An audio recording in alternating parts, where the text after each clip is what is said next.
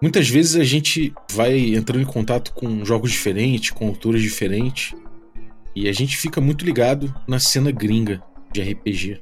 É muito fácil a gente ficar ligado na cena gringa porque muitas vezes tem mais viabilidade comercial, às vezes parece mais até a cena independente, parece que tem, dá um pouco mais de vazão nas coisas quando vem lá de fora, quando tá em inglês, ou alguma coisa assim. Mas com o tempo a gente veio notando uma galera brasileira, inclusive muito aí do rolê do old school, mas de outros rolês também, e inclusive misturando as coisas, produzindo um material autoral muito na pegada do it yourself, e a gente percebe que essa parte do, do mercado, às vezes, ela não, não influi tanto, né? Você pode botar na rua, você pode botar o, o seu material para jogo, pra galera experimentar, e às vezes o que faltava é só você começar a agregar a galera, né? Você começar a juntar as pessoas, cada um no seu estilo, cada um no seu rolê, mas sempre com essa com esse movimento em comum. E assim surgiu o RPG Latam, e é muito legal ver esse movimento cada vez maior, não somente com autores brasileiros, mas autores da América Latina, porque aparentemente a gente não precisa viver só de RPG americano, RPG britânico, RPG gringo, no, no sentido norte do, do, planeta, né? Então, cara, vamos conhecer um pouquinho esse movimento do sul do mundo, né? RPG América Latina. Bom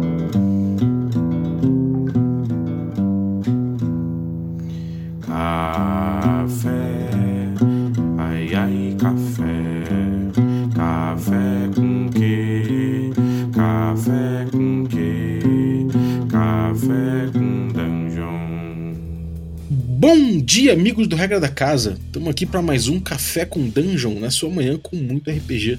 Meu nome é Rafael Balbi e hoje eu estou bebendo um café delicioso, desse tipo de café que a gente tem aqui no sul do mundo. Né? Falam que é dos melhores cafés, eu acredito mesmo, porque esse café aqui eu acho que é difícil ter algum melhor, cara. Estou bebendo um café Ovelha Negra, se você quiser beber um café delicioso como esse, pode ir lá em ovelhanegracafés.com.br e utilizar o cupom Dungeon Crawl, que você bebe um café gostoso, artesanal, sem impurezas aí, sem aqueles 20% de impurezas que a indústria permite colocar no, nos cafés normais, né? Então você pode beber um café especial, artesanal, sem essa impureza toda. Então chega lá, né? Ou no site do Ovelha Negra e utiliza o cupom Dungeon Crawl, tudo maiúsculo. Se você quiser um cupom especial, melhor ainda do que esse cupom Dungeon Crawl, fala comigo no grupo de Telegram se você for um assinante. Se você não for um assinante do Café com Dungeon, você pode ajudar a gente dessa forcinha a partir de 5 reais. E aí você já participa desse grupo de Telegram aí que eu te citei. Tem muita gente legal trocando ideia de RPG. Você também recebe conteúdo extra, participa de sorteios dos nossos parceiros e ainda ajuda a gente a bater nas nossas próximas metas aí, que vai liberar novas atrações, enfim cola com a gente, picpay.me barra café com dungeon e torne-se um assinante. Mas vamos lá, vamos dar esse passeio pela América Latina aí com o nosso camarada Matheus Guax, que tá voltando ao café com dungeon depois de um tempo aí atolado com a vida acadêmica. Fala aí, Matheus. É, daí, galera, é, pô, fiquei bastante tempo fora mesmo. É, eu também tô tomando aqui um ovelha negra, um amarelo, comprei cupomzinho aqui do café, inclusive, muito bom, recomendo, meu favorito. Ó, oh, o amarelo é bom, é, hein?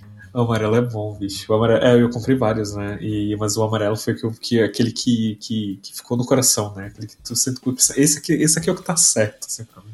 Que legal, cara. Eu, eu, já, já vi gente gostar do ciano, já vi gente gostar do magenta. O, o amarelo, eu, eu, eu, gosto sempre, tem o, o turquesa no meu coração. E agora uma pessoa que gosta do amarelo. Então, a diversidade é muito grande. É muito bom ter muita opção, né? Mas assim, é, RPG Latam, né? Pô, cara, RPG Latam é, foi, foi um negócio doido, assim, né? É, pra quem não conhece o que é o RPG Latam, é, cara, tem muita coisa, né? Mas essencialmente ele tem um, um começo muito simples que quando a gente tava é, começando a compartilhar as coisas, começando a publicar é, fora do Brasil no It e tal, assim, né? Nossos jogos, a galera, principalmente o SRBR, a gente usava o é, BR, BRSR, né, o BroSR, só que essa, numa gíria que a gente não achava muito inclusiva tal, uhum. e já tinha outros problemas, assim, já tinha uma, a gente já, já usava essa gíria de forma meio pejorativa dentro da, da comunidade para representar esse grupo meio é, essa galera meio clube do bolinha, assim, do, do, do RPG OSR. Ah, é? E é, sim, a gente, a gente, inclusive não sabia, a gente descobriu quando tava rolando uns jams no Itch e alguém fez um What's So Cool About é, Bro SR e era tipo. Tipo um, gig, gig game, né? Não era, um jogo de verdade, era mais uma sátira assim do, do que era tipo, não, não tem nada legal sobre isso. E a gente Ah, achou que era com a gente. isso. Nossa, deu uma mega Foi um mistério isso aí, né? Né? A gente ficou tipo, nossa, quem foi? Aí o autor falou, tipo, não, gente, desculpa, pelo amor de Deus, eu não tô falando de vocês, não, eu tô falando dessa galera aqui. Aí falaram, ah, tá, beleza, tudo boa. É, e a gente já tava né, na ideia, né? O Diogo já tinha sugerido, né? A gente, a gente tinha conversado, é, falando sobre usar o. Isso o RPG Latam antes de ser o que é hoje, né? Quando a gente só tava pensando, ah, a gente devia usar uma tag, né? Por causa que o RPG CIA. E a galera talvez não conheça o que é o RPG CIA, porque também por fora da cena de RPG independente. Mas a galera, antes da gente começar todo esse movimento aqui no RPG Latam, a galera lá da Oceania, principalmente a Momentos, que é uma designer muito, muito, muito boa. Uh, recentemente ela teve o Kickstarter do Ark RPG, que é uma RPG assim, eu recomendo. Lindo, lindo, lindo. É verdade, É, o Ark, ele, muito o legal. tá com play, o, o, o fast play dele tá incrível. Nossa, não, e o jogo é muito legal. Mas de qualquer forma, é, ela tava começando esse negócio lá na, na terra dela, né, lá na, na, na, na- na parte da leste asiático e tal. E tava juntando essa galera desses países ali. é, tipo Filipinas, tipo. toda aquela região, né? É, com um movimento dentro da, da, da, da cena do RPG indie para poder agrupar esses, esses autores e dar uma visibilidade. Tanto que a gente teve um evento gigante, que foi o melhor evento online, inclusive, que eu fui, de RPG, que foi o. o, o não lembro o nome específico dele, me faltar a memória agora, mas foi um evento organizado pela galera do RPG CIA, que eles tiveram muita atenção a falar sobre diversidade, muita atenção a falar sobre o, o- como é que é estar dentro do mercado independente, a dar, mostrar muita coisa dos jogos que eles estão produzindo e tal. E isso é muito interessante porque a gente tinha um problema muito grande quando a gente estava pensando sobre o RPG Latam, que era sobre linguagem, como juntar essa galera tal.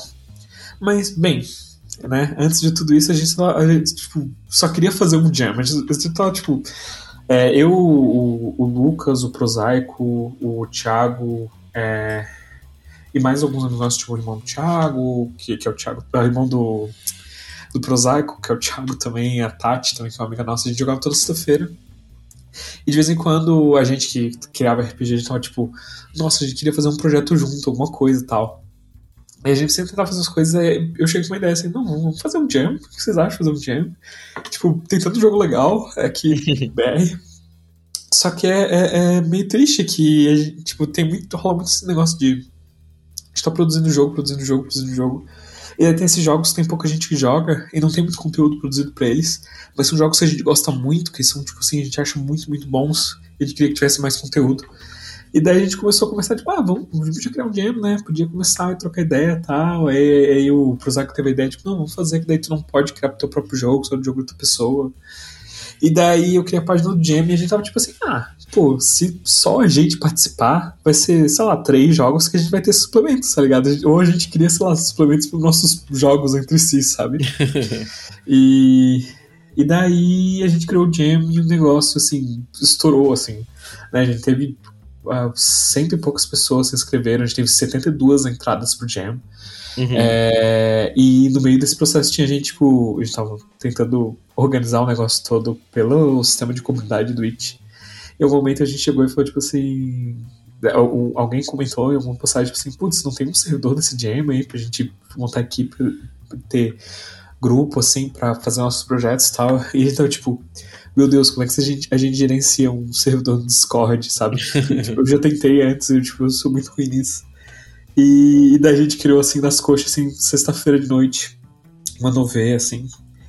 E, e, cara, começou a entrar gente, começou a entrar gente, e a gente sempre falava, não, todo mundo é, pode entrar, mesmo não sendo é, da região aqui da América Latina. Uhum. Porque toda a ideia do Jam, né? é, talvez eu tenha até me atropelado um pouco, mas toda a ideia do Jam é que ele não é só pra gente produzir mais conteúdo para jogos independentes, mas é para fazer essa visibilidade do nicho que é o RPG independente na América Latina para qualquer lugar do mundo. Uhum. É, tem um, eu, é, um pouco de uma, uma falácia que, que a gente vê bastante, que é que. E quem acaba vendendo no Itch nessas outras plataformas, assim, acaba. É, pelo menos no Itch dá pra ver as estatísticas, né? De é que quando tu publica em inglês, tu tá publicando pro americano. Uhum. E, e, quando a gente começou a publicar no Itch, a gente começou a ver que a maioria das pessoas que compravam nossos jogos eram pessoas de países que não falavam originalmente inglês. E a gente começou uhum. a achar isso muito curioso. E rolava muito também compra de pessoas dentro da América Latina. Uhum. É, e a gente, né, numa plataforma tipo Itch, a gente tava vendendo em dólar e tal. E a gente tava conseguindo uma atenção porque dentro do RPG, do produzir RPG independente, tu é tipo nicho do nicho. É. E é tipo, é muito nicho, né? A gente às vezes não tem tanta ideia quando a gente tá fazendo, mas, cara, é muito, muito nicho, porque 90% do mercado é DD, né? Aí o, re, o resto tem mais uma fatia gorda que é jogos tipo Storyteller ou GURPS e jogos assim, né? Fate é uma população muito grande também. Esse tipo de coisa. E daí o que, que sobra pro, pro, pro RPG Indie é tipo é muito. É galera que também produz RPG Indie. A galera que ou é muito curiosa, sabe? Uhum. E, e, e, tipo, é, é, tem muito autor que a gente via que era da América Latina e tava produzindo em inglês ou até em espanhol também, publicando pelo Itch.io, por causa de quão difícil era ver essa ter essa cena interna, porque aqui no Brasil, pra gente ser um país grande, a gente, a gente ainda é tipo muito privilegiado no sentido de a gente tem muitos jogos sendo traduzidos para nossa língua, a gente tem muitos jogadores, tem muita gente interessada em jogar coisas diferentes, mas depois que a gente criou o servidor do Latam, a gente percebeu que tinha lugares, como por exemplo, tinha, um, tinha dois rapazes estavam conversando no começo, que são de do Porto Rico, e eles falam que lá, é engraçado que eles falam que lá tem, é muito. A galera joga muito jogo old school, porque não tem muito jogo que chegou lá. Que doideira. Só a galera continua jogando os mesmos jogos. E eles têm, tipo, isso de cara, a gente tem um servidor que tem quase todo mundo do país lá que curte RPG. e a gente marca jogo lá. E, tipo, tem, tem uma galera muito legal da Argentina, por exemplo. Tem o Duan, o Joaquim e é, que é a galera que produz, tipo, cara, o Duan, ele é muito, muito cara, ele faz uns layouts, assim, surreal, sabe, de vez em quando a gente conversa junto, assim, pra, pra trocar ideias sobre as coisas que a gente tá produzindo, sabe, uhum. é, e eles também têm uma cena completamente diferente lá, lá eles têm um problema que lá é muito descentralizado, as cidades, então, cada cidade tem uma cena muito, muito específica, sabe, e então a gente começa a ver tanto. E isso influencia diretamente nesses jogos que são produzidos, porque eles são muito diferentes, eles são umas misturas muito específicas. Uhum. E, e, juntou, né? Juntou toda essa galera que é meio underdog, juntou galera de outras comunidades, mesmo BR, que não sabia muito se encaixar, tipo, pô, a gente tem muita uma representatividade legal que tá crescendo até no servidor de, de galera trans, por exemplo. Uhum. Que, que se junta lá e discute ideia e, e, compartilha as coisas. E pra ganhar mais visibilidade também, a gente diz, ah, chega lá e compartilha um link. Fala assim, oh, acabei de lançar o primeiro jogo, sabe? Compartilhei, vamos ver que dá. E às vezes dá, dá bom, assim, sabe? Eu e, e mais outras pessoas que já tem, né, que eu, a galera fora do Brasil já conhece um pouquinho já às vezes só o suficiente pra dizer, pô, esse, esse negócio aqui é legal, sabe? E já vai chamar a atenção de uma coisa para outra e acaba virando esse efeito que toda a comunidade cresce junto, sabe? Uhum. É, isso é muito maneiro, cara, realmente. Agora, me diz uma coisa, é, a gente viu que existe um. Você citou algumas vezes o, o RPG Old School, e a minha percepção da coisa é que havia um certo momento do RPG brasileiro, inclusive no particular do jogo Old School, muito com, o Diogo Nogueira, é, com, pô, com, com, com, os Green Peanuts, né, os irmãos Rolim, é, um antigo mesmo também que estava botando bastante material, o Gontijo. É, é, havia um momento acontecendo, né, e, e, parece que isso foi, uma, foi um crescendo que acabou culminando nisso, né? Como é que você viu esse momento do, do RPG no Brasil acontecendo, cara? Cara, isso é muito, é muito interessante porque eu comecei a produzir material de RPG em 2018, né? E muito próximo disso, eu comecei a entrar nas comunidades de, de RPG, assim, mais. É, onde tinham mais criadores e tal. Eu começava a ver a galera, tipo, o Gontijo, o, o Lucas Rolim e tal, publicando sobre os jogos deles que eles estavam lançando e tal. E nessa época eu tava começando a estudar, começando a interessar por design gráfico, né? E, e, a primeira coisa que eu fiz é que eu, eu colei no, no e falei, tipo assim, cara, é, mandei mensagem no Instagram e falei, cara, o que, que tu me recomenda para ler? Eu quero, eu quero fazer pelo menos metade do que tu faz de layout. Manda aí, manda aí, manda aí tua referência. E, cara, ele mandou um monte de livro. E, cara, nessa época eu já. Daí eu já comecei a trocar ideia e tal. E, e daí tava rolando. Eu tava muito empolgado com Troika. É, Troika até hoje é o meu jogo favorito, né? Naquela época eu tava descobrindo Troika. E rolou um post numa, numa comunidade que foi do SR, não lembro. Que era também de. sobre testar sistemas, né? Acho que foi um Montijo até que começou. Ele acabou nem jogando na mesa.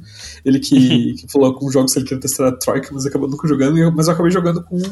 Foi aí que eu comecei essa mesa, que eu jogava toda sexta-feira com, com os irmãos Rolim, com o Prosaic e tal, uma galera. É, no começo a mesa eu joguei com. com teve, tinha até o Castilho no meio, assim. Tinha uma, uma galera, bastante gente passou por essa mesa de troika.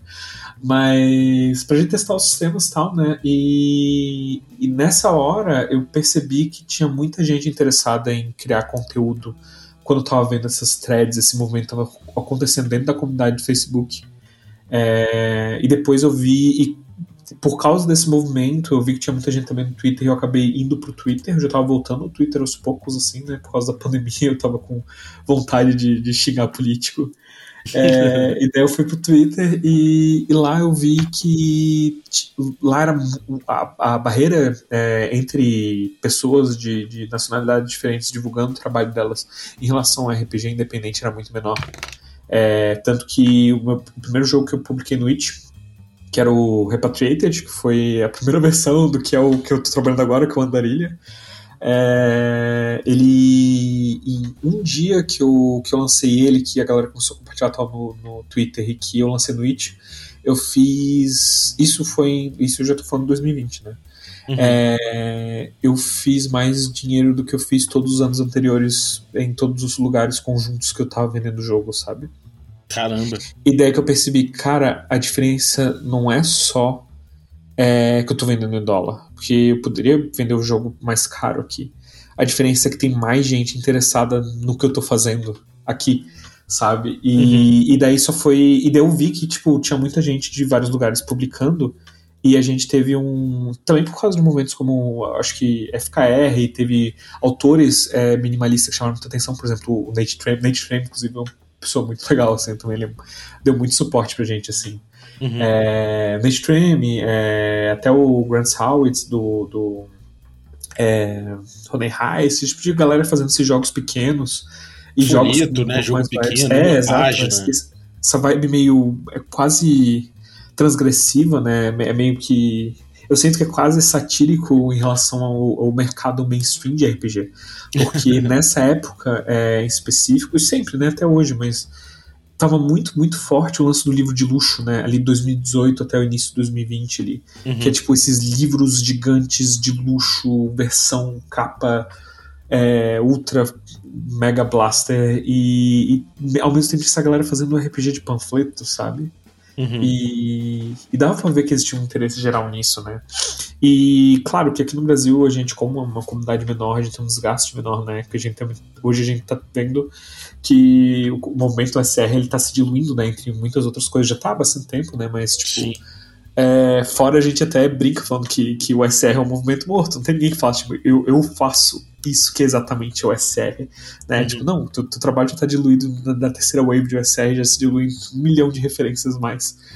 E, e isso já estava rolando há muito tempo e, e acabou que as pessoas, por causa de, de quão diluído estavam com o interesse de ter coisas que fossem OSR, mas não fossem da forma tradicional, é, eu, eu, acho que isso influenciou muito para elas buscarem jogos é, é, da, do, do movimento brasileiro específico que estava produzindo coisas do SR. Porque a gente, já por padrão, a gente está definindo coisas que são muito diferentes para o público geral. Né? Assim como, é, como você, quando consome um jogo do RPG CIA, é, ele é completamente diferente, porque a base das referências e influências, a bagagem que eles carregam é completamente diferente. Né? Uhum. Por isso que a gente tem, por exemplo, uma comparação é que a gente, dentro dos jogos BR, a gente tem, é, por exemplo, os materiais do, do, do Lucas Rolim. Vamos pegar, por exemplo, Pacts and Blades, que é um jogo que eu vejo que muito, muita gente de fora do Brasil pira nele. E quando a gente joga aqui, a gente pensa, tipo, não, ele é um jogo muito bom, mas ele, ele faz sentido de uma forma pra gente, mecanicamente baseado nas experiências que a gente tem, que pra galera de fora do Brasil acha fenomenal, assim, acho tipo uma coisa completamente doida. e, e é aí que a gente tá percebendo tipo o quanto que rola essa diferença que tá é, diferença fundamental que existe entre a, a nossas formas de design. Né? E, e, o que, que você vê, cara, em relação a isso? Né? Você falou de cenas. Tem a cena brasileira, tem essa cena da Ásia, tem, enfim, dentro disso tem, dentro da América Latina tem algumas, tem a, tem a Argentina, enfim, como você falou.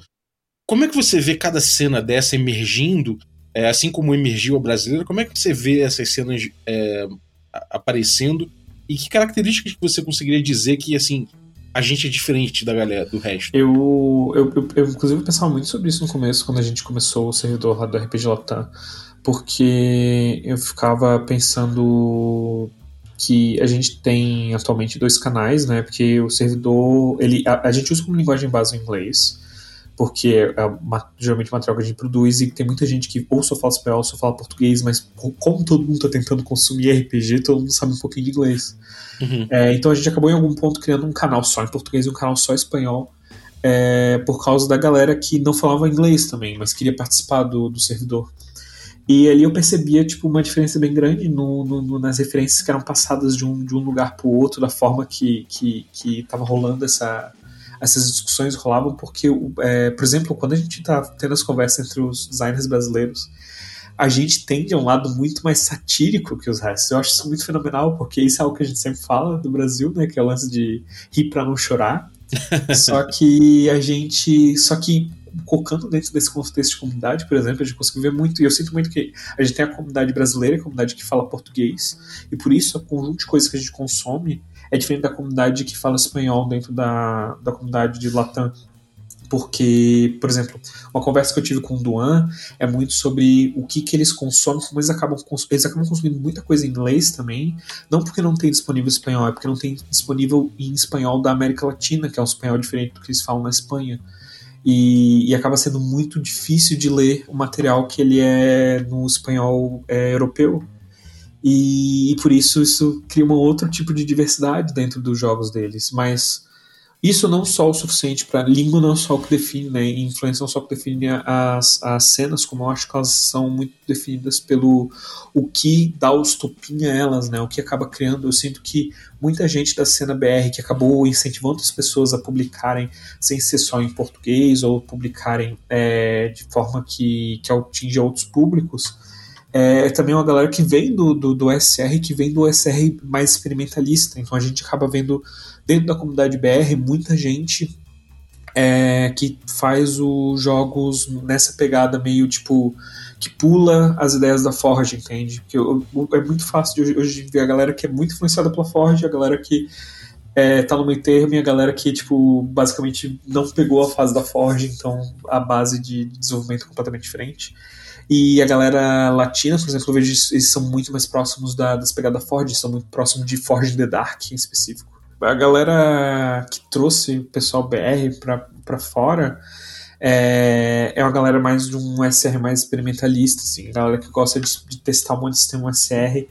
É, que veio ali depois, né? Tipo, a galera que curte muito Troy, que curte muito é, esqueci o nome agora, mas Mouse Ritter, a galera curte, curte muito o Windows the Order no geral, né, os derivados. É, São VG, jogos fáceis de você pegar e mexer, né, cara? Brincar. É, exatamente. E porque dentro do It tem muito uma cultura do, do hack e do jam, né? São duas culturas muito grandes que tem no It dentro desse cenário de RPG.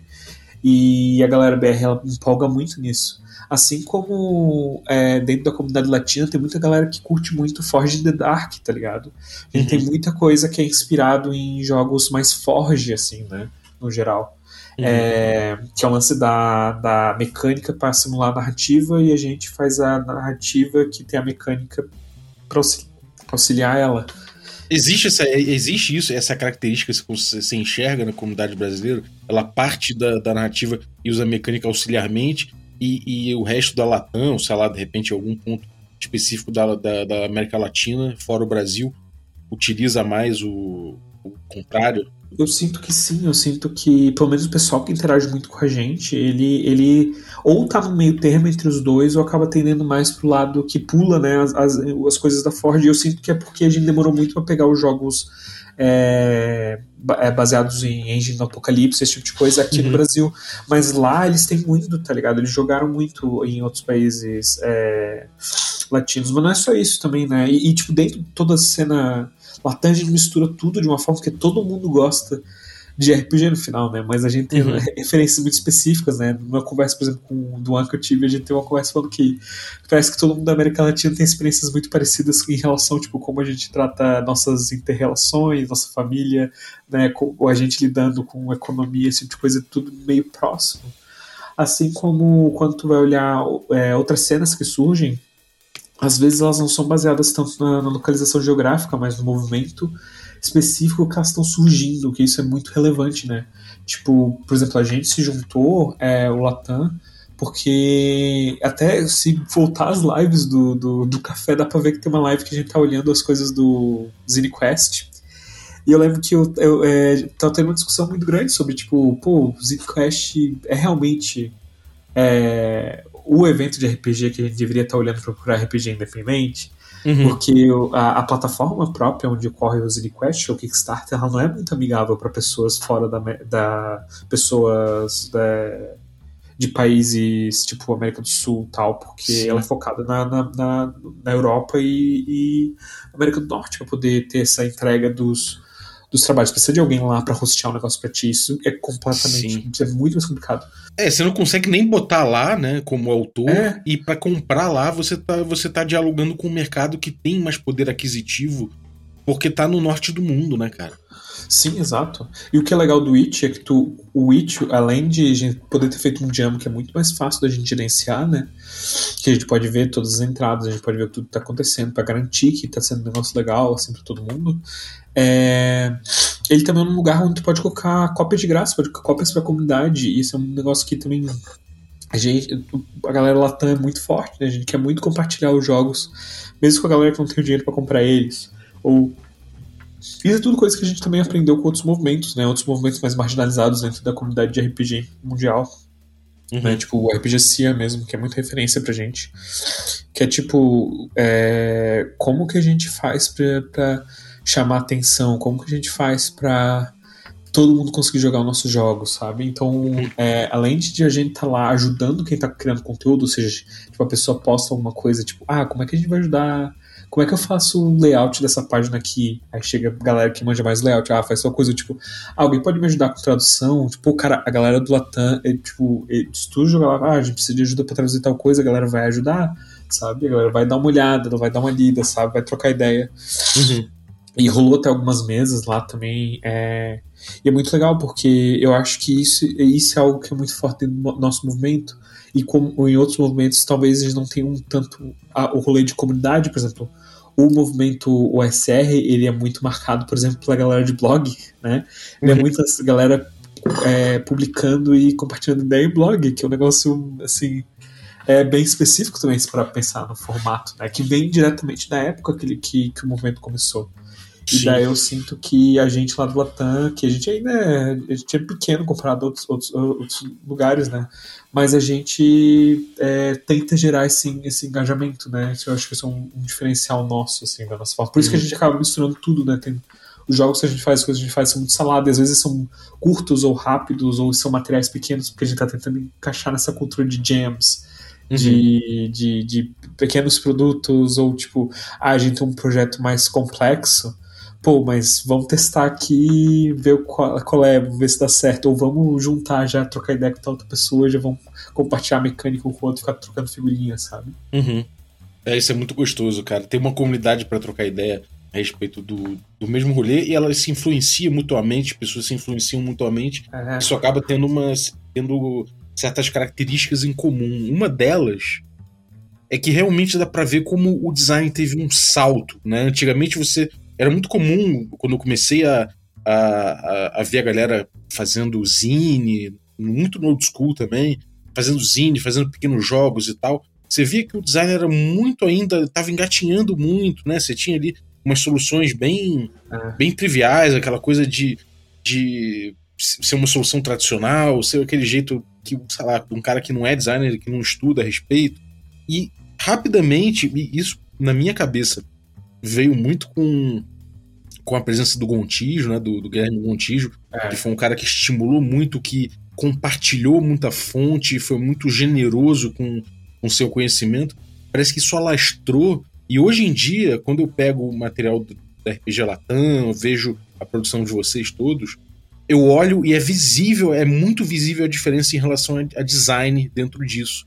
Como é que você enxerga é, essa confluência dessas mentes, né? Chegando nesse, nessa, nessa estética. Existe uma estética própria que você já consegue enxergar dentro da Latam por conta dessas, dessa, dessa participação dos designers, né? A gente vê, por exemplo, algumas coisas como imagens de domínio público muito bem selecionadas. Enfim, fala um pouco a respeito disso.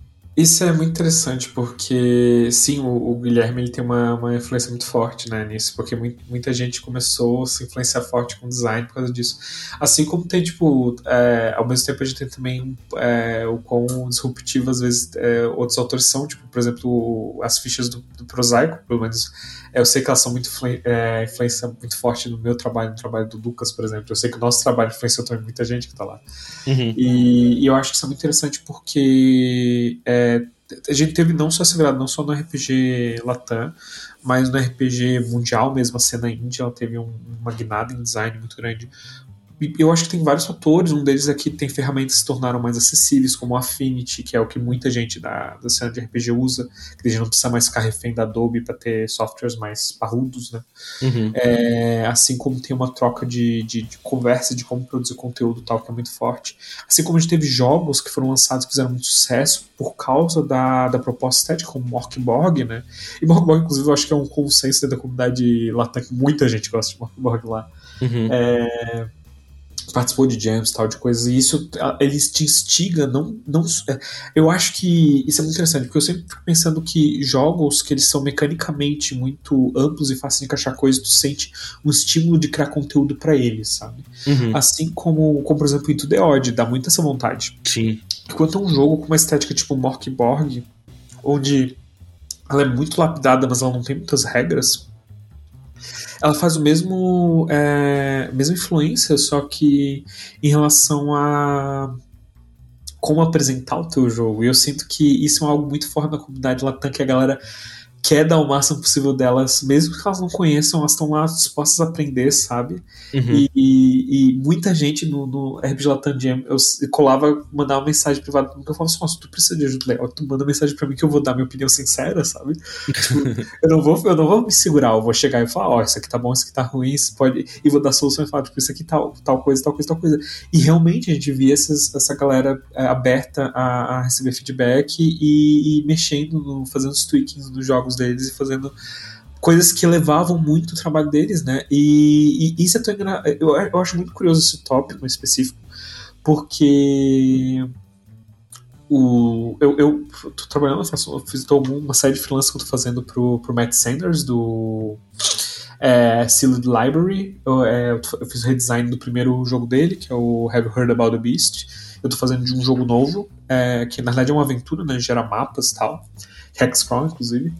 É, e ele falou uma vez, quando ele, é, na primeira vez que ele me contratou, que ele foi por causa do movimento do Latam e tal, ele falou assim: Cara, é impressionante como eu, eu sinto vergonha de como a gente olha para as coisas da, da RPG Latam e eles conseguem usar imagens do domínio público de uma forma inimaginável. E a gente tá aqui sofrendo né, tem, com, com, com, com, como a gente vai fazer as artes, e a gente tem, tipo, literalmente centenas e centenas de associações de domínio público que a gente poderia usar para fazer mais materiais com preço mais baixo, né. Não, não é, claro, não, não descartando artistas, mas, por exemplo, tem muita gente que quer fazer é, trabalhos pequenininhos, tipo uma zinezinha, cara, e tu, tu não tem, tem, zero dinheiro, e tu quer fazer um mas tu tem a ideia, sabe? Uhum. E tu quer ilustrar aquela ideia, tu não quer ser só o texto. Então a galera sofria com isso. E quando começou a chegar o a gente tava usando imagem do domínio público assim, de forma completamente disruptiva, né? Aquele negócio de montagem e cor e, e, e, sobreposição, sabe? Tipos de sobreposição uma em cima da outra, sabe? Uhum. É, que chamou muita atenção, galera, tipo, caraca, tipo, é tipo, a gente. É, com o mínimo de recursos que a gente tinha, né, com nossas limitações, a gente criou algo que é muito relevante dentro da comunidade agora, né? Porque a gente não vê isso em quase nenhuma outra cena, sabe? Tem gente, muita gente usando coisas do domínio público, mas não da forma que a gente faz, essa forma que a gente recorta, a gente adapta esse lance bem é, de forma digital, mas é bem punk, né? É, uhum. Inclusive, quando o, Matt me contratou, ele falou assim: Eu quero que tu faça algo que parece que foi uma zine punk feita com livros de uma biblioteca inglesa do século XVII. Eu pensei, tipo, putz, sim, eu consigo entender a vibe. E, e é algo natural, porque a gente já estava brincando com isso já faz muito tempo. Por influência não só do, do Gontijo, mas como influência de, de, do, dos recursos, como dos próprios recursos que a gente tinha. É, e é muito legal, porque outros autores que não faziam isso da, da cena Latam começaram a experimentar com isso também porque ou eles, eles mesmos, muita gente ilustrava os próprios livros e começou a perceber que eles também podiam usar isso para acrescentar ainda mais. E daí rola essa troca muito forte, né? De gente também usando imagem do domínio público como base para desenhar, uhum. ou desenhando em cima de imagem do domínio público e misturando uma coisa na outra, fazendo algo tipo algo completamente novo. Isso, e isso é muito legal, porque isso realmente é uma coisa visível da cena latam que a gente tem forte, né? Que é o de ter um layout mais refinado ou que seja mais pensado no sentido de, de ser mais é, mais diferentão nesse sentido, sabe? A gente tá, tem pouco recurso, mas a gente tá usando esse recurso de uma forma muito inteligente, muito prática. Sim, cara. É, isso é uma coisa que eu acho que que veio muito com essas bibliotecas, né? Até o, o Gontijo, ele tem um Patreon que você entra lá, ele tem uma seleção, ele faz uma curadoria, né? Como ele fala, Achei isso muito legal, foi muito revolucionário. Né? Não, não tem mais, inclusive. É. Acabou esse Patreon do Gontijo, mas ele disponibilizou tudo que ele fez do Patreon. Ah, foi? Se, é, se fuçar, tu, tu acha que tem muita coisa, ele fez muita curadoria. É. Mas, tipo, uma das primeiras coisas que a galera faz no servidor é procurar seleção de, de, de, de, de coisa que a gente compartilhou, assim, de imagem, de tutorial tal. No próprio RPG Jam a gente tinha feito um puta listona, assim, de referências. É, isso é bem maneiro, cara.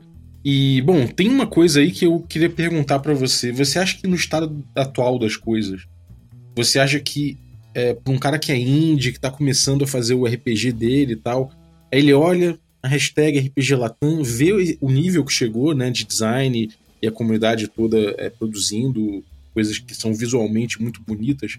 Você acha que de alguma forma isso acanha as, algumas pessoas? Você acha que isso pode ser um problema? Ou você acha que o, a receptividade da comunidade, de certa forma, é, é, permite que as pessoas é, é ultrapassem essa, essa, esse acanhamento, né? essa vergonha de falar, pô, eu não sei nada de design e tal, tem um jogo maneiro. Então, antigamente o cara podia botar de repente aquele negócio pô, mal jambrado ali, colocado no, no dock mesmo e dane-se. Mas aí cara hoje olha e fala, puta, eu não vou botar porque tá, vai ficar muito feio. Você acha que existe essa, esse pensamento, essa barreira? Ou você acha que não, cara, que o que você tem notado é que as pessoas têm entregue e têm naturalmente melhorado nesse ponto? Eu acho que existe uma barreira, sim. Isso, e essa barreira, tipo assim, é, é, muito natural, né? Quando a gente vê é, algo produzido num nível que, que, que a gente acredita que a gente não consegue chegar, que a gente fica com esse medo mesmo de produzir.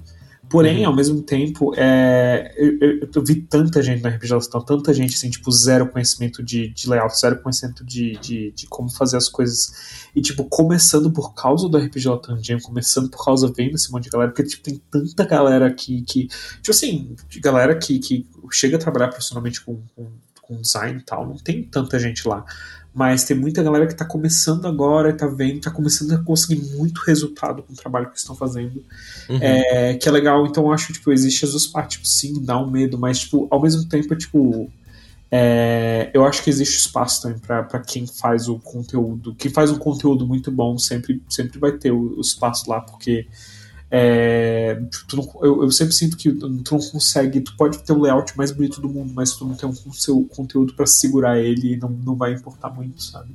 Uhum. Então, eu, eu acho, inclusive também na comunidade, eu acho que tem muita gente que, que tá disposta a ajudar fazendo a parte gráfica, né? Tem gente que uhum. não é uhum. tão boa escrevendo, mas é muito boa fazendo a parte é, gráfica do negócio e tá disposta a ajudar. Sabe? É, e uma coisa que eu vejo dessa comunidade, mesmo antes de, de, de começar a coisa do RPG Latam, mas das pessoas envolvidas, né, no, aqui no Brasil, que eu conheci, é que a galera tem uma coisa muito generosa de, de gostar um do trabalho do outro, né, de, de, de curtir o jogo um do outro, de, de trocar. Isso é uma coisa que acaba facilitando, como você falou, né? É fácil de você chegar, um cara gostar do teu projeto e falar, não, mas eu sou designer e, pô, pô tô vendo aqui que você tá precisando de designer, cara, vamos trocar uma ideia, né? Então, é. isso acaba sendo natural, né? Sim, eu acho que é, é, tem um. É, o lance de o espírito de comunidade estava ali antes da comunidade acontecer, né? Uhum. Porque ela se forma justamente, se pensar, tipo, que elas formam da RPG Latam Jam, a ideia da RPG Latam Jam é exatamente isso: é tipo, pô, tu tem um jogo legal. Tipo, tu é da América Latina. É, eu não conhecia teu jogo, mas achei incrível, eu queria que mais gente jogasse, então vou fazer alguma coisa para ele, sabe? Tipo, eu tenho a disponibilidade para isso, sabe? Então, tipo, eu acho que o coração da coisa surge já nesse intuito, sabe? Uhum. E isso se espalha com a comunidade toda, né? Pô, muito maneiro, cara. E que, é, você daria destaque para que jogos, assim? Tipo, se a gente, você pudesse fazer. É claro, você vai deixar a gente de fora. Eu vou falar pra você dizer três, assim, mas eu queria que esses três, na verdade, não fossem. É, sabe, aquela lista que exclui. Eu queria, queria que fosse aquela lista que fosse. que instigasse as pessoas a buscar os outros, né? Então, quais três você, você indicaria pra galera assim? Falar, cara, segue e dá uma olhada nesses três trabalhos aqui que são icônicos em relação ao RPG Latam. É, eu tô até abrindo o Witch aqui pra não falar o nome errado. Mas é o Marvelous Mutations e Merry Musicians da Wendy. É, cara, ele é um jogo muito legal. Que ele, é, ele, é, ele um jogo é, baseado em, em música mesmo, né? Ele tem essa vibe de de distopia musical, assim, eu acho que ele tem um trabalho gráfico lindo, assim, a Wendy ela é muito, muito, muito boa no trabalho que ela faz. É, ele lançou na. Ele, é, é, tão legal o negócio porque ele, ele, ele lançou fisicamente na Exalta de Funeral, por exemplo. Tipo, ele chamou atenção, é um negócio tão legal. Que, que, vale muito, muito a pena olhar. Tu tem o, o. Qualquer jogo do Duan, ele é muito bom. Eu gosto muito. Eu gosto de todos os jogos dele, eu acho muito bom. É, Acho que é o Deeply Night Phantoms, que eu acho muito bom dele. E eu acho que é o primeiro jogo dele, inclusive. Uhum. Mas ele. Eu até abri que o. O, o Witch dele é Mother Hobo, né? Sem os, as, as vogais. É, eu vou deixar os link, o link pro, no descritivo. É, eu, depois eu passo certinho. Mas o. O, o, o Doom ele tem um jogo que eu gosto muito que chama God Remains. Que ele é um jogo sobre é, construir uma uma, uma é viver uma comunidade vivendo dentro de um de, dos restos de um deus morto, que eu gosto muito. Acho Esse é bem maneiro. Um jogo muito bom. É, ele tem uma aventura pro The Bronze também, muito boa. Putz, eu também queria citar muito o, o, o Mancha, né? Pô, o Mancha é nosso community manager do, do RPG Latam, porque dos três é, criadores, né? Eu, o Lucas e o Prosaico, é, a gente é péssimo gerenciando coisas. A gente tipo, é muito ruim. A gente, tipo, a gente tipo, é muito caótico, tá ligado? A gente não consegue terminar um, um projeto junto. É, a gente mal termina mesa de RPG. A gente começa, daqui a pouco a gente enjoa já começa outro jogar outro sistema antes de terminar outro. E, e, e o, o é uma pessoa que ele é muito bom com a parte de community manager. Ele, e ele fez um jogo solo muito, muito legal que é o Ruin Explorer que ele tava querendo lançar em português, inclusive. Eu acho que tem um PDF para pegar em português, eu posso estar completamente errado, ele pode corrigir se ele aparecer algum momento. Mas o trabalho dele também, tipo, é, o cara, o, o layout é muito bonito, o jogo ele é muito, muito legal, sabe? Uhum. E, tipo, a gente teve, teve eu tive a chance de ler o jogo, né, antes de, de, de sair, e ele usa, ele usa tarô, e assim, nossa, eu acho que são três jogos que tu pega é, esses três autores, esses três jogos são que marcam muito assim a comunidade latam para mim, assim, sabe? Eu, ah, inclusive, o, o, pô, não nem falei, mas o Duan ele fez o World of Blades, que é um hack bem famoso. De, ah, que maneiro, cara. De Blades in the Dark. Ele é o autor do World of Blades. Ah, que foda. É, mas enfim, tipo, cara, deu uma olhada nesses jogos. Tipo, alguns deles estão disponíveis só em inglês, infelizmente, mas, tipo, é... Cara, em algum momento talvez lancei em português. É, é, é o lance daqui, tipo. É, essa é a parte ruim, né? Tem muita coisa que a gente lança que a gente lança só em inglês porque a gente não tá produzindo só, só pra gente internamente, a gente tá tentando atingir o máximo de pessoas possível, né? Sim. É, mas são muito bons. Todos eles são jogos sim, excelentes. Eles não são jogos caros, nenhum deles, sabe? Tipo, o God Remains é 5 dólares. O, o, o Ring Explorer eu não lembro quanto é que é. Mas Às vezes o... o pessoal lança cópia de comunidade também no ano. É, não, o, o, o, e, não, e tem muitos que são pagos quanto quiser, né? Tipo, o Marvelous Mutations e Merry Musicians, ele é, é pay what you want, então tu pode pegar a base do jogo, sabe? Uhum. E ver se tu gostar, ir lá e pagar, sabe? Então, pô, assim, recomendo demais, sabe? É tudo material, assim, excelente, excelente, excelente. Assim. Ou tu pode ir até lá no, no RPG Latam Jam, tu jogar lá no Witch RPG Latam Jam, tu vai achar o Jam lá, tem muita coisa gratuita, tem muita coisa desenvolvida para muito sistema, tem muita coisa que até dá para encaixar como System Agnostic, que tu uhum. pode ver lá. Então, tipo, é, Tipo, tem um, ou até jogar no Twitter mesmo, joga lá hashtag RPG Latam, RPG Latam Jam, tu vai achar muita coisa. Eu acho que eu, eu devo ter retweetado todos os jogos do RPG Latam Jam com a, com a hashtag RPG Latam Jam. Então acho que tu consegue achar quase tudo lá também. É, uma, eu um ledo engano de muita, muita, muita gente é de que uma cena old school, algo assim, ela é limitada ao D&D, né? Ao D&D, ao D&D like. Não é, não é nem um pouco isso, né, cara? Essa é, cena, esse total. tipo de jam mostra essa diversidade, né? Não total, assim, tipo, tem muita, muita coisa que rolou nessa jam, assim, tipo, teve, teve coisa old school, teve coisa bem narrativista, teve jogo solo, teve aventura, teve, cara, teve um monte de coisa, teve um monte de coisa na Jam, cara, tipo, tu não tem ideia, assim, foi tipo, cara, foi tipo uma surpresa assim, enorme pra gente, assim, o quanto teve engajamento da, da comunidade. E, pro, e assim, provavelmente não, né, já, já foi decidido que ano que vem vai ter de novo, então, tipo, pô, eu queria ter participado, eu perdi, que, que droga. É, ano que vem vai ter, ano que vem vai ter, a gente vai fazer lá ali, tipo, ali, é, ali por, é, não sei que mês, assim, um pouco depois do do Zine Quest, provavelmente a gente vai fazer um RPG um Latam Jam 2. É, e, e, lá tu vai ter a oportunidade de produzir alguma coisa para um jogo que tu goste muito, ou fazer um hack de um jogo que tu goste muito, que seja local. Uhum. Porra, muito maneiro, cara. E, bom, a gente teve aí um. um para terminar, né? Terminar fazendo uma. É praticamente uma homenagem, né, cara? A gente tem que citar, eu acho, o, o nosso camarada Thiago Rolim, né? Ele, ele pô, é um cara que era muito participativo nessa cena é um cara que deixou uma herança, né? Ele, ele, ele a gente, a gente falei, eu falei no café sobre isso. É, durante a Covid acabou, acabou que a gente, a gente perdeu o Thiago, né? O, o Lucas, irmão dele, do, da Green Peanuts, é um cara que, porra, que, que agora é o, é o, Enfim, carrega sozinho, né? Essa, essa, essa herança dele aí, né? De game designer dos rolinhos, dos Green Peanuts e que, cara, tem uma, teve uma participação interessantíssima, né, cara? Um material que, inclusive, extravasou o país, tá inscrito em N, e talvez seja um símbolo, né, cara? O que, Sim. que, que você gostaria de falar sobre o Thiago, cara? Eu, o Thiago ele foi uma pessoa que, obviamente, eu era muito próximo do Thiago, né? Jogava toda sexta-feira, foi um impacto muito grande quando ele morreu. Fiquei bem ruim, né? Eu, eu me afastei bastante da comunidade nesse tempo, mas foi ao mesmo tempo que tava acabando o RPG Latam Jam, né? E, e, eu lembro que o Thiago, antes da gente começar, no dia que a gente criou o servidor do Latam Jam, ele tava mexendo coisas, ele entrou numa cal com a gente, né? Mexendo as coisas, falando quão legal tava sendo o negócio todo. E ele é muito influente para muita gente, né? Dentro do, do, do RPG Latam Jam, dentro do que foi a Jam, ele, ele só existe por causa também do, da influência do Thiago. O Thiago tinha muito, muito, muito essa vibe de comunidade, né? Tinha muito esse negócio, não, vamos criar um negócio para todo mundo junto, sabe? Vamos chamar uhum. muita gente, vamos, vamos compartilhar, né? E, e, tipo, quando, quando aconteceu, aconteceu, né? A gente tipo, foi muito pesado para todo mundo e todo mundo do, do Jam. É, e eu lembro que o, o, Mancha, né? O Mancha também ele tinha uma, uma conexão bem forte com o Thiago. É, ele, ele, ele, inclusive, a, a, a, segunda página do livro dele é uma dedicatória para o Thiago, o que eu recomendei, né? O Rain Explorer. Uhum. E ele, ele, ele fez questão que a gente falasse muito disso do servidor naquela época, porque o que o Thiago gostava de, de espírito de comunidade era o que a gente queria que fosse replicado dentro do, do RPG Latam. E foi uma pena que ele não conseguiu ver o, a comunidade formada da forma que ele tá, porque isso é algo que ele ia talvez estar tá mais pilhado do que a gente quando aconteceu, sabe? Uhum. E, né, sobre o, o jogo dele, o, o, último jogo. Numa. Numa, é. Tipo, cara, ele é.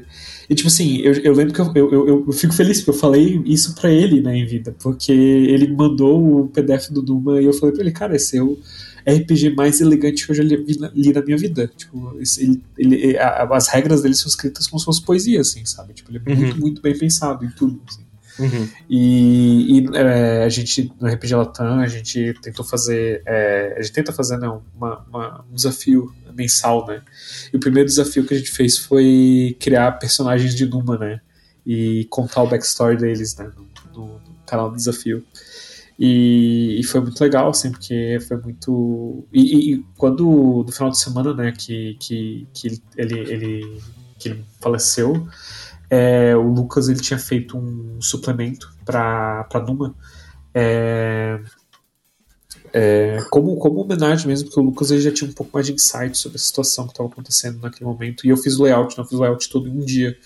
que é uma minizine, né, do é o Void of the Bozu.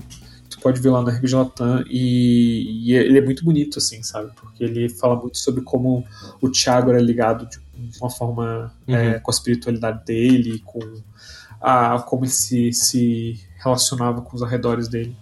E, e alguém que vai deixar muitas saudades, né? Tipo, ele, ele realmente. É, tipo, pô, se tu pensa, tipo, caraca, o número do jogo que é, sabe? Tu vai pensar, porra, cara, que, que, que, que um cara desse poderia ter produzido, sabe? É, depois disso, qual seria o potencial dele, sabe? Eu, cara, tanta gente que eu vi uhum. tem uma influência tão forte, tão tocante em relação ao Thiago, sabe?